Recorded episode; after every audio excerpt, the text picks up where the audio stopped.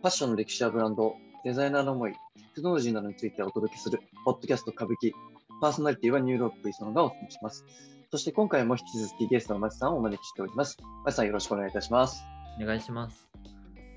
はい。で前回はですね、韓国ファッションとはというところでちょっといろいろと韓国ファッションについて、あの、まあ、全容をお伺いしたと思うんですけども、今回はですね、あの、韓国ファッションのブームの経緯というところで、日本で韓国ファッションって結構、まあ、流行ってるとあると思うんですけど、そのどういう経緯で今日本にこう浸透してきたのかっていうところについてですね、ちょっとお聞かせいただきたいなと思うんですが、はい。なんか第何時、第、なんか1時、2時とかがあるっていうのはお伺いしてるんですけど。そうですね。まあ、このまた、ブームっていうのが、はいまあ、大まかに区切りがあるみたいで、僕も今回少し調べたりしたんですけど、まあ、第1次っていうのが、大体2003年から2004年に放映された冬のソナタから始まってて、はいでここから本格的に日本に韓国ブームっていうのが来たみたいなんですよね。はい。うん、で第2次がその2010年から12年頃にかけて、まあ、特に K-POP アーティストって呼ばれる人たちが台頭してきて、まあ、この時代でいうと東方神起だったりとかビッグバンとかカラとか少女時代とかっていうグループがすごく人気が出始めた時ででそれに伴って韓国文化に注目する今度若い層が増えたみたいなんですよね。第1次は割と中高年だったらしいんですけどこの2000年代に入ってからは若い人が割と注目し始めるようになってで続いて第3次第4次で、まあ、BTS だったりとか TWICE とかビブラックピンクとか、まあ、世界的にも有名なアーティストの活躍もあって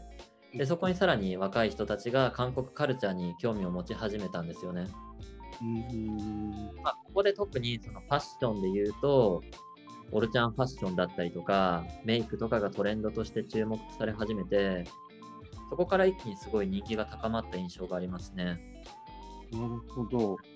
じゃあ最初は、その、いわゆる、あの、冬のソナタとか、ああいったところから始まった、あの時もファッションっていう意味では流行ってたって感じなんですよね。僕はですね、でもあの時はどっちかといえば、ファッションっていうよりは、韓国の文化そのものに興味を持つ人たちが多かったのかなっていう印象で、例えば韓国の国柄だったりとか文化とかがドラマであったらしいんですけど、まあ、そういうバックボーンとかに魅力を持つ人が多くてうん実際に旅行に行ったりとかして韓国の土地を回ったりする人が結構多かったらしいんですよね。なんでどっちかといえば第一次は韓国っていう国自体に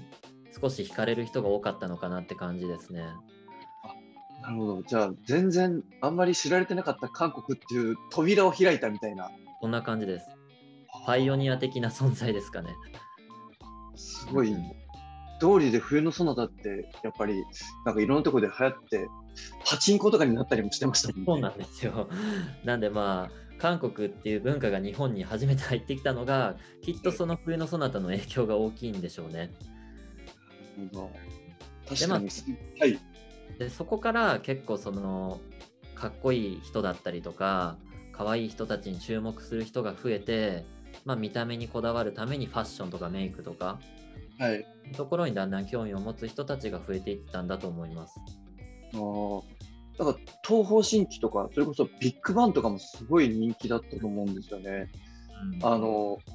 ちょっと僕の覚えであれなんですけど、その結構あの、ハイブランドを着てたようなビッグバンとかって当時から、ね。確かにグッチとかのイメージはありましたけどね。そうですよね。うんまあ、僕もきっと2012年とかなんでそのはい。その方たちの活躍をなんとなくは覚えてるんですけど、まあ、そこまでファッションに影響を受けてる人がいたのかなっていうとそこまでまだ多くはなかったと思うんですよその第の時は。まあはい今ですよね、なんで第3次第4次とか2018年あたりとかそこら辺から今にかけてすごく盛り上がってるので今が割とそのファッションで関しては全盛期っていう印象ですけどね。ああ。うん、じゃあ、ビッグバンとかすごい流行ったイメージなんですけど、まあ、ファッションっていうよりは、やっぱり曲とか、まあそうですね。あのああいうグループっていうものに惹かれて、うん、どっちかといえばそっちなのかなって気はします。それでいうとやっぱり BTS とか、うん、そういった今、最近のグループからファッションっていうのは来てるんじゃないかっていうところなんですね。そうですね。まあ、あと最近は結構韓国ドラマだったりとか、はい。韓国の映画とかも Amazon プライムとか UNEXT とかいろんなそういう媒体で簡単に見れるようにもなってるので、はいまあ、特に近年ではイテオンクラスとか愛の不時着とかがすごい人気なイメージで、まあ、日本でその結構韓国との距離感っていうのも近くなってる気がして、はい。うん、文化との関わりとか、まあ、食事とかもそうですけど音楽とかいろんなカルチャーから全体的に影響を受けてますよね。なるほど。うんまあ、距離感としても結構近いじゃないですか日本と韓国って。簡単にする距離感なのでまあ、今コロナ禍でなかなか行きづらいとは思うんですけど結構そのプチ旅行として韓国に行く人も多いみたいなんで、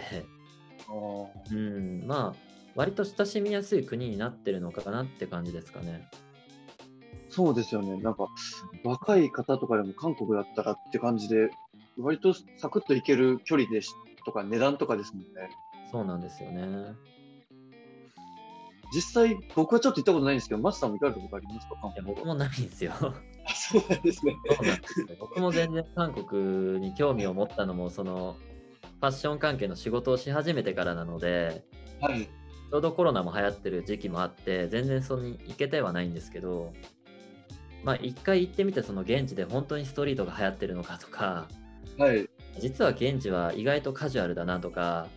そういう実態を見てみたいところではあるんですけどね。そうですよね。うん、ただ、あの僕らい行ったことないけど、韓国ファッションってこうだよねみたいなのがすごくこう言えちゃうところもなんかこうすごいですよね。そうなんですよね。SNS があって、情報も取りやすくなってるからっていうのもおそらくあるとは思うんですけど、うんそうなんですよ。なんでまあ自国を盛り上げるいろいろなその手段があるので、そこ辺はうまいですよね、韓国も。うん、で、その韓国でいうと、やっぱりこうファッション以外にもなんかこう男性がメイクしてとかっていうのももう先駆けだったんじゃないかなとかもすごく感じるんですけど、そうですね。確かに今日本でもそれこそだいぶ男性のファメイクっていうのは受け入れられてると思うんですけど、はい、でもほんのそれこそ2、3年前とかなんてあんまり受け入れられてない印象が僕もあって、はい、うん、まあそのジェンダーレスっていうのも関わったりとかしてるとは思うんですけど、まあ、そこ辺をうまく浸透させたのはやっぱり BTS だったりとか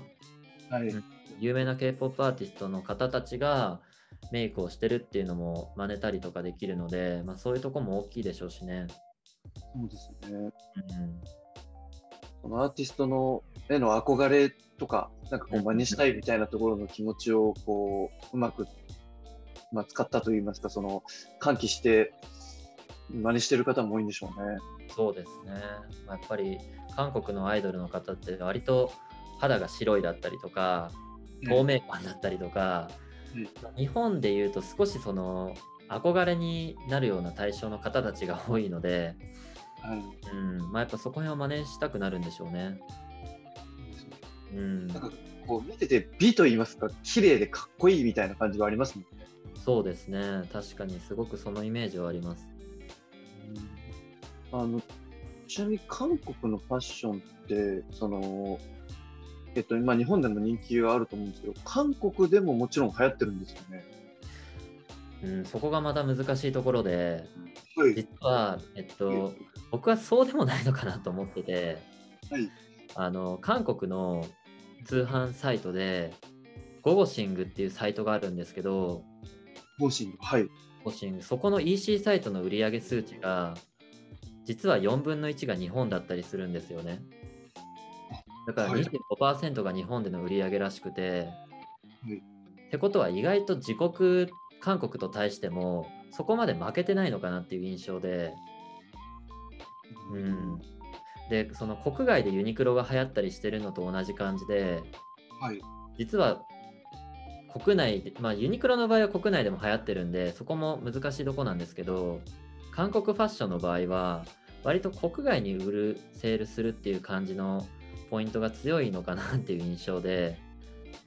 インスタグラムのアカウントでも、ジャパン専用のアカウントがあって、そっちの方がフォロワー数が多かったりとか、数字で見ると、あれ、日本の方が人気なんじゃねえかなって思うところがあるんですよね。なんでまあ、それこそ行ってみなかったりとか、本当にその韓国で売れてるのかっていうデータがないとよくわからないんですけど、実は日本と同じぐらい、もしくは日本の方が勝ってるんじゃないかなっていう そんな印象はありますけどね。面白いですね、それは。本家を抜いちゃってるぐらい流行ったってるのかなっていう印象もありますね。まあ、やっぱそのそれこそやっぱり有名なアーティストとコラボしてアイテムを展開してるブランドもあるので、まあ、結構その世界展開できる強みがあるんですよね。あその人たちが広告塔になってブランドロゴのアイテムを着てもらったらそのロゴも今調べたら簡単にブランド出る時代だと思うので、はい、そこからどんどん海外勢が売り上げに貢献してくれるっていうような多分販路ができてると思うので、はい、うん、なんでまあ韓国だけに限らずいろんなところですごく人気なんでしょうね。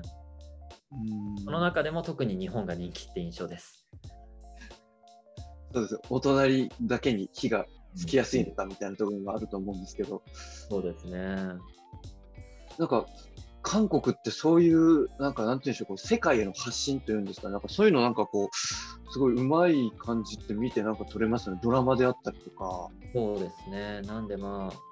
K-POP がダンスが上手くて世界で評価されてる点だったりとかも、やっぱりその、日本って割と世界に向けてっていうよりは、自国系を大事にしてる人も作品だったりとか、まあ、ファッションだったりとかも多いと思うんですけど、はいまあ、韓国は最初から世界展開、グローバル展開っていうのを目指してるところが多いんでしょうね。見せてるところがもう世界なんですね。うん、多分一歩二歩先ぐらいのトレンドを見てるんだと思います。こう、韓国学ぶことがすごいありそうな国ですよね。そうですね。僕も全然まだつかめてないところが多いので、うん、うん、これからどんどん深みにはまっていけそうなんですけどね。ちょっと話は尽きないんですけども、はい、あのまあ、日本の韓国のファッションブームの経緯というところで今回あのお伺いさせていただきました。マさん、今回もありがとうございました。ありがとうございました。